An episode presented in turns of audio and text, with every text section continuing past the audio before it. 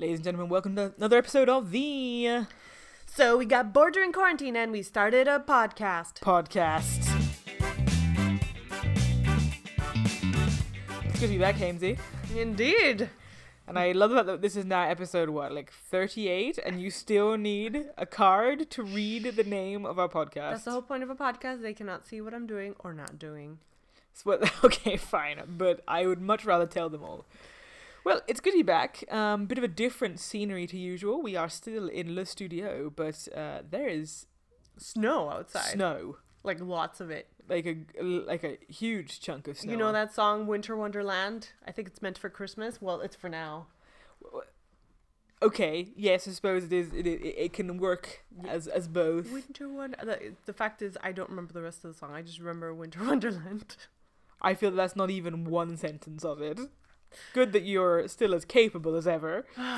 Um, have you pla have you been playing in the s- snow? I can't speak today. Have you been playing in the snow? Articulate. and speak slowly. You know, as a kid, my mom would always be like, "Sarah, articulate," because I would just like eat my words, and had she had no clue what I was saying. I'd just be like, "Uh, "Do I still do it?" You can do since you're grumpy. You're just like yeah. But that's like on purpose mumbling. Right. Well, uh, it's effective. No one understands you, so Probably that's the goal. I Okay. suppose. It, I cannot explain myself in that mode. no. Mm. No. Anyway, um, thank you for anyone joining for the first time or for the 62th time. Uh, we haven't done 62 episodes, and 62th is not a real word, but we create things here. Uh, we are two artists currently out of work due to the pandemic, so we just kind of like to talk about all things artsy fartsy uh, in a very, what's the word? Accessible way, because we're we're not very refined, educated. Mean, both of those. We're enthusiastic, but not educated. Exactly. That's pretty. That's pretty. Pretty accurate. So, as we always look for, this is the the unedited podcast. We don't we don't do editing. That seems like a lot of work. Except we add a little bit of music here and there. I know Uh, you could say, "Oh, you're in quarantine. You're not doing anything." You could potentially put some time aside for editing, um, but we decided we're not. Yeah. No, we decided this was going to be an easy to make podcast of great value to everyone listening. Indeed, indeed. Anyway, to help us with conversations, what we do is we use our friend over here, the random word generator, to spark an idea for a conversation. We ready, Hamesy? Oh yes. Okay. Random, Random, random word generator. And it has its own tune. I forgot to mention. and the word is scary, Scary, as in scary spice. scary spice. that was yeah. That is a. It's. I mean, it's. I is that an like- adjective? Yeah, Okay. something is scary. The house is scary. It's describing the house. I don't do scary. You don't do this- grammar either. How did we publish a book? I don't know. None of us do. Um, Um. Yeah. No. I'm. Um. Uh. Scary does not. I do not like scary. You know what's scary? I think we've probably spoken about it before. But that um painting by uh, Goya, I think is creepy. oh, you mean Kronos eating yeah, his... Kronos eating his kid. I saw that when I was. I th- I can't. I'm trying to work out how old I was. I I must have been like. f- No, I must have been more than that. I must have been like 15. How big is the painting? Because It's that's something really we always forget about when you look at the pictures online or in a magazine. Is that you don't realize how big these things can be. Yeah, it's it's proper. I remember it being really big, really impressive, and kind of. Like a, a size of a door. I don't remember. I, I really don't remember. All I remember is that I was smallish. Well, I wouldn't have been at 15. I would have been the same Oh, height as I am yeah. now.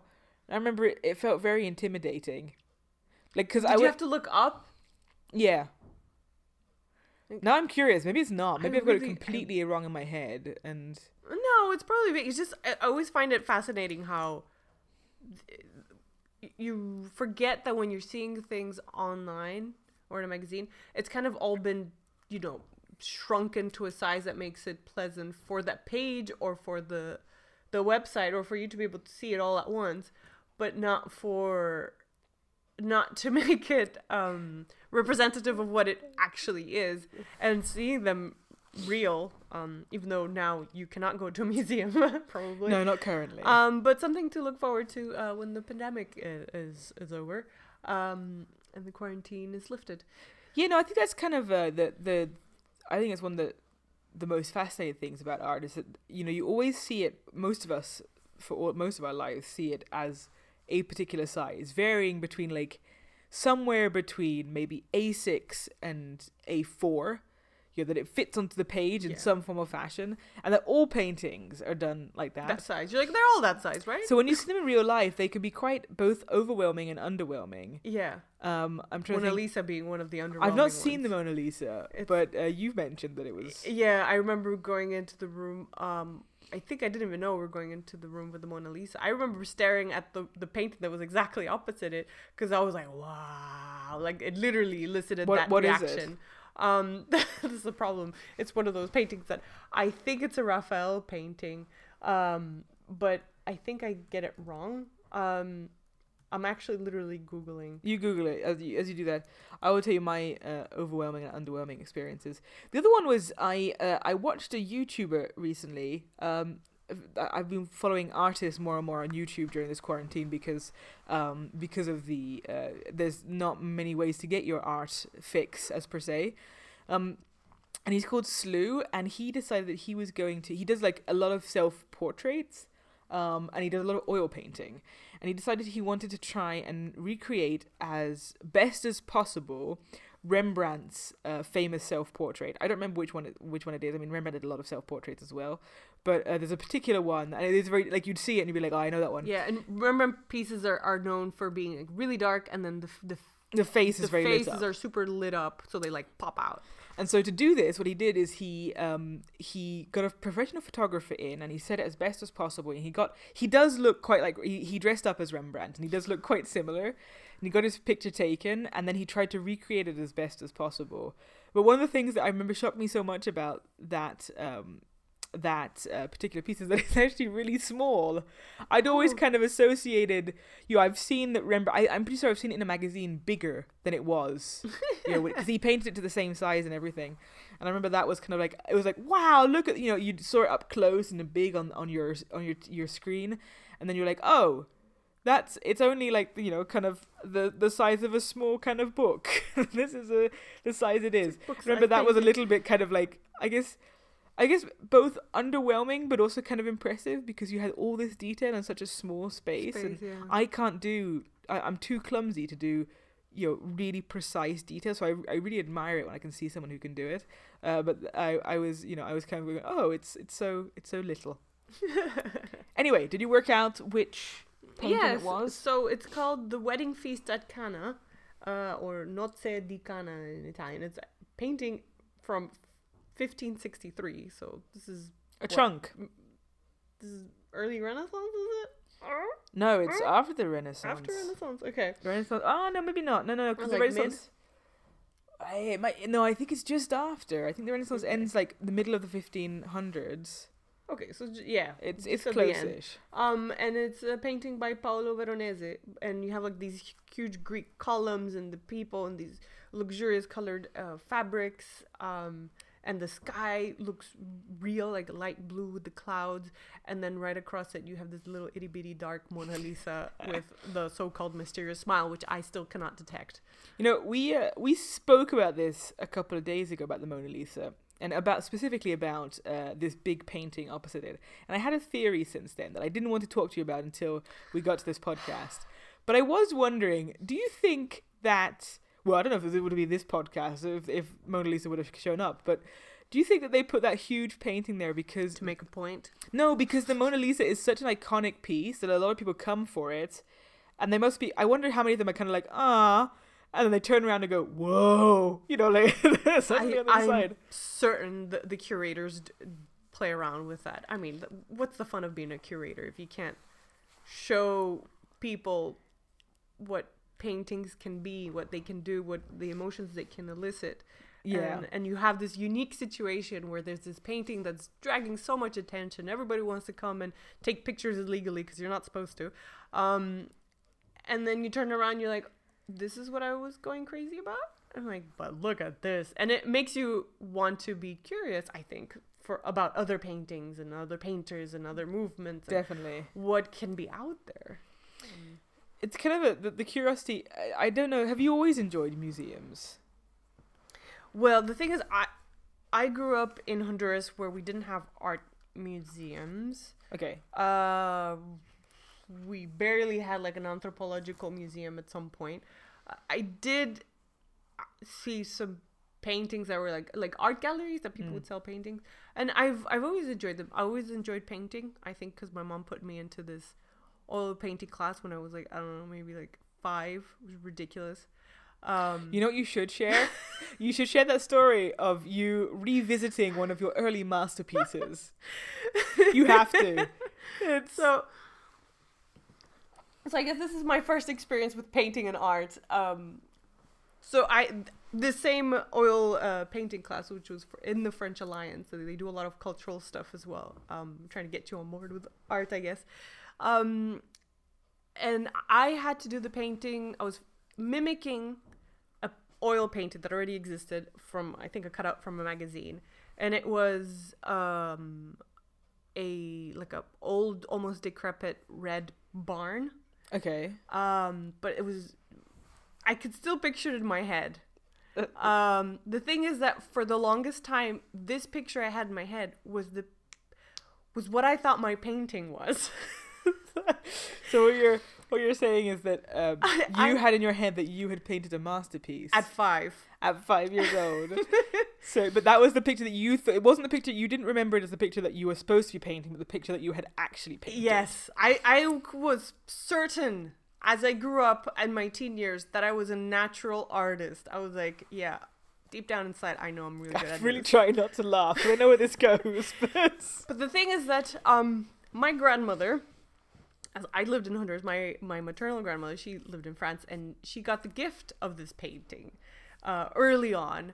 So I didn't get set eyes on this painting until really late in my teens after she had passed away and my mom kind of brought some of the stuff back and she brought back this lovely masterpiece, my first painting ever. And I laid eyes on it and I gasped.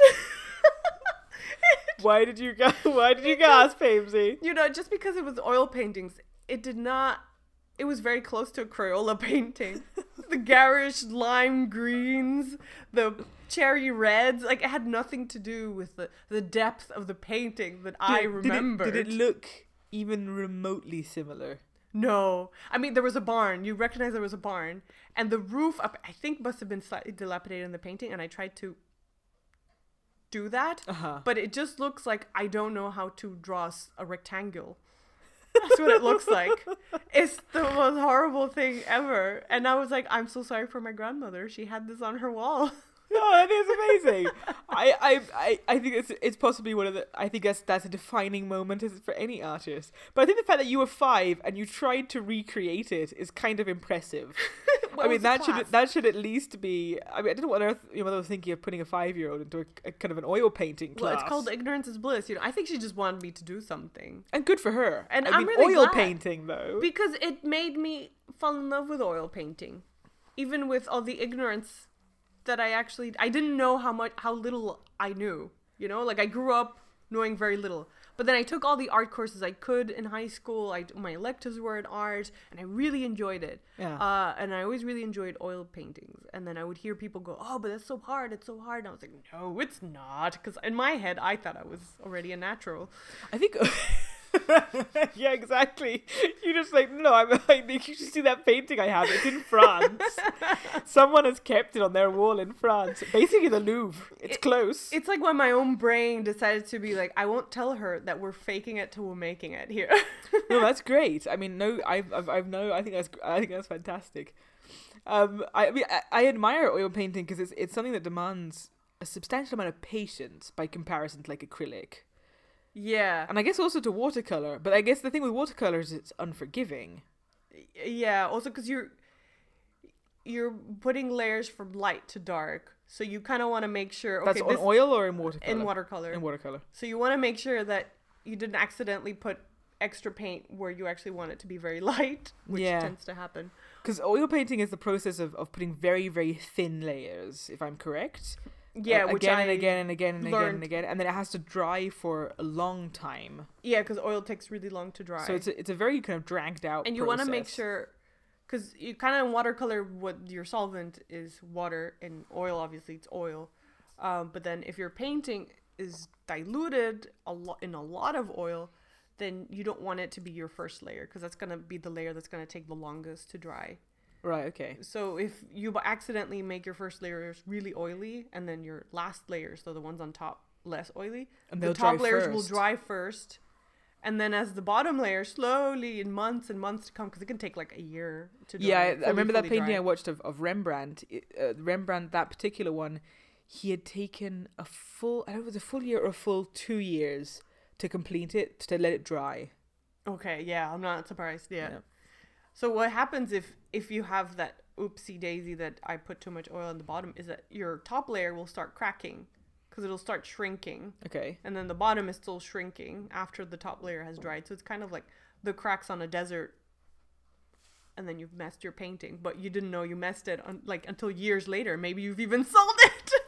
Unless you, of course, this is, unless of course you're an oil painting prodigy at the age of five. Exactly. In which case, it's fine. Anyway, to go back to the question about museums, uh, the reason I ask was because uh, I didn't, I don't think I really realized that I liked art until much later. Because people would drag me around museums um, for long periods of time. And the thing was that for, you know, I remember. Do you know? Do you know how sometimes you don't remember thi- like you don't remember moments, but you remember feelings? Yeah. And I remember multiple feelings in front of different paintings where I really kind of felt emotionally, I guess, moved in some form or fashion. Either that I thought it was Fear for your life. fear for my life looking at Kronos, um, or you know that I was in awe of the painting, or I thought it was beautiful. And then other times when I just looked at things, I thought, God, that's why, do people get like how is that? Were they Is it- excited? I don't remember which mirror because there's multiple. I think there's multiple famous Miros who've painted, but there was one. Jo- Joan Miro. I- I don't remember. Anyway, Miro. there's one particular one that we were. I was on a school trip t- to Spain. I love your school trips. I wish I would have had school trips like my, this. my sister does too because she was really she was really annoyed because she all she ever went to was the one of the mountainous regions in France, like middle mountains. I would have the- also been happy with that. She lived in France and she was like, "This is not very exciting." I went to Spain and Germany and Romania. Wow, Yeah. Um. the lucky generation. Well, I mean, I won a spot to Romania, but we won't go there. Uh, I was one of ten to go, Ooh. so uh, I 'cause you were assume so because smart? of my I assume because my charm was what I was going to say. I don't think it was me smarts. You charmed the the, the teachers. I Like, think I was charming. Yes. Anyway, um, so I didn't realize I was into art because I, you know, I had this association that it was that for the most part what I saw was kind of. Blah. Yeah, it was kind of blah, and then there were certain parts where I was really impressed by it. It was just a case of really what it was is that I loved art. I just needed to find which art I liked. Yeah. I think it's normal. Not. I think you can appreciate a lot of different types of art. Um, yeah, and I think I do. I think I, I I appreciate different art forms, but also within painting, I appreciate different styles. There are some I still cannot get. I mean, so Miro is one of them. I remember we were in this this museum in Spain, and we walked up. I walked into this room, and uh, it had one painting in it, and this painting took up the whole the whole like long side of the room, and it was a white canvas with a red square in it a, a red square that was about the size of if you put your your your thumb and forefinger together. You know how you make a square from that from both hands, about that size. And I, I remember my Spanish teacher walking up to me. I was the only one in the room. And she's like, "So what do you think?" And I think I said something uh, along the lines of, "I think it's pants." uh, who would have known later I'd be making it? I'd be trying to make a career somehow in the arts, but Well, not visual arts. Well, so I think anyone listening out there from these two stories, I feel like you can at least take away that uh, you know art is something that maybe you just gotta find what you like in art. I mean, also if you are a five-year-old oil painting prodigy, you know maybe that's great, but maybe you're you know a fourteen-year-old walking around a Spanish museum thinking that all art is pants. Uh, because you haven't found the place yet of what you like. Yeah.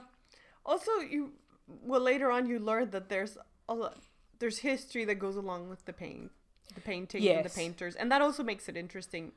Uh, I think it's changed how you see it as well. yeah, because you feel like, you understand. Frida Kahlo is one I. Sorry, I didn't mean to cut no, in, but ahead. Frida Kahlo is one of those people that I I never really understood as an artist until you started telling me her story, and then suddenly it became a lot more powerful. Um, Yeah, I guess just how you saw it, you know, you, you saw the art. somebody who was in constant chronic pain from an accident and somehow still produced so much work. Well, you know, it was in chronic Pain, and I guess was also not the traditional sense of beauty, but Yeah. chose to to make herself the the muse in many ways. Yeah. You know, to showcase the monobrow. You know, it, it's a very powerful when you when you see it that way. It's very powerful. My MacBook is going to sleep. There we are. That's better. Um, but yeah, I guess it's a case of kind of finding what you like and what you don't like. And I feel like the more I'm, I guess the more I'm in quarantine as well, the more. Uh, uh, well, first thing I, is that you know I never really associated art with being anything other than painting and drawing for a long Yeah. time because that's what I learned in art class. You know that was that was art. But when you start to realize that there's so much more to art than just you know just painting and drawing, you know it goes to music, it goes to theater, and And that it's still Cinema. evolving, and that it's still creating new things. Yeah, Uh, ex- That's exactly. always exciting. That's extremely exciting because I think one the one of the nice things about art, actually, there's a whole conversation to have about. Because I know Sam, who listens to this podcast, uh, recently shared um something I already knew about. I've forgotten the name of it, but it's basically they it, they've named it after Picasso, um, but it's an AI piece of uh, that creates art. Mm. So it's an AI program that creates art. And I remember I've read about it by several artists kind of reviewing it. And we've spoken, of course, about the can a computer write a musical? Yeah. Um, and it would be really curious to see where it goes. But one of the things that I find really exciting about art is, is the exact opposite of that, which is that it's such a human thing and it's always evolving because of humans and because of the restrictions on- our society or way things are done and how we, we tackle it, how we express it. And that always means that there will always be, hopefully, something to look forward to. Because that was my, I guess that, that would be a big fear, but for a different episode of like, you know, what would happen if computers took over all art? And actually, would My it even, relief is that I think we're still far away from that. I hope. I mean, I think there will. St- we might have AI assisted art, but I, Yes. taking over. Uh, yeah, I don't know. and even if it did, would it ever would it ever out humanity? Because I feel that you'd still have artists pushing against it. You know, art is about well, all the big movements in art changed because of someone going, someone rebelling, right? Yeah. Go, you know, going against the form that was currently taken or that was currently um, in fashion, and breaking that. Whether it's, um, I'm trying to think, I'm trying to sound smart here, but you know, whether it's the, um, oh yeah, the, so the, Anthropocentric of Renaissance, which is like humans are beautiful and sensuous. And exactly focus on or even the the no, i can never say this word in english the byzantine byzantine Yeah. paintings which went against you know directly after the, the the the work of the ancient greeks and romans who were very kind of i guess sexualized in many ways Yeah. Uh, The about border sculptures. Exactly, and then Byzantine came in and was like, "No, everyone's going to be covered. It's going to be like God. Now let's leave it alone." Um, but you know, all these things come from from being broken. I mean, I know like neoclassicism came from this Rococo, like it was the Rococo movement was there, which was very kind of soft and sensual and light-hearted, and neoclassicism was like, "No, no, no, no, no. We must we must make things back properly. You know, everything will be as as almost as methodically correct as possible. We can't have any more of this blurry stuff."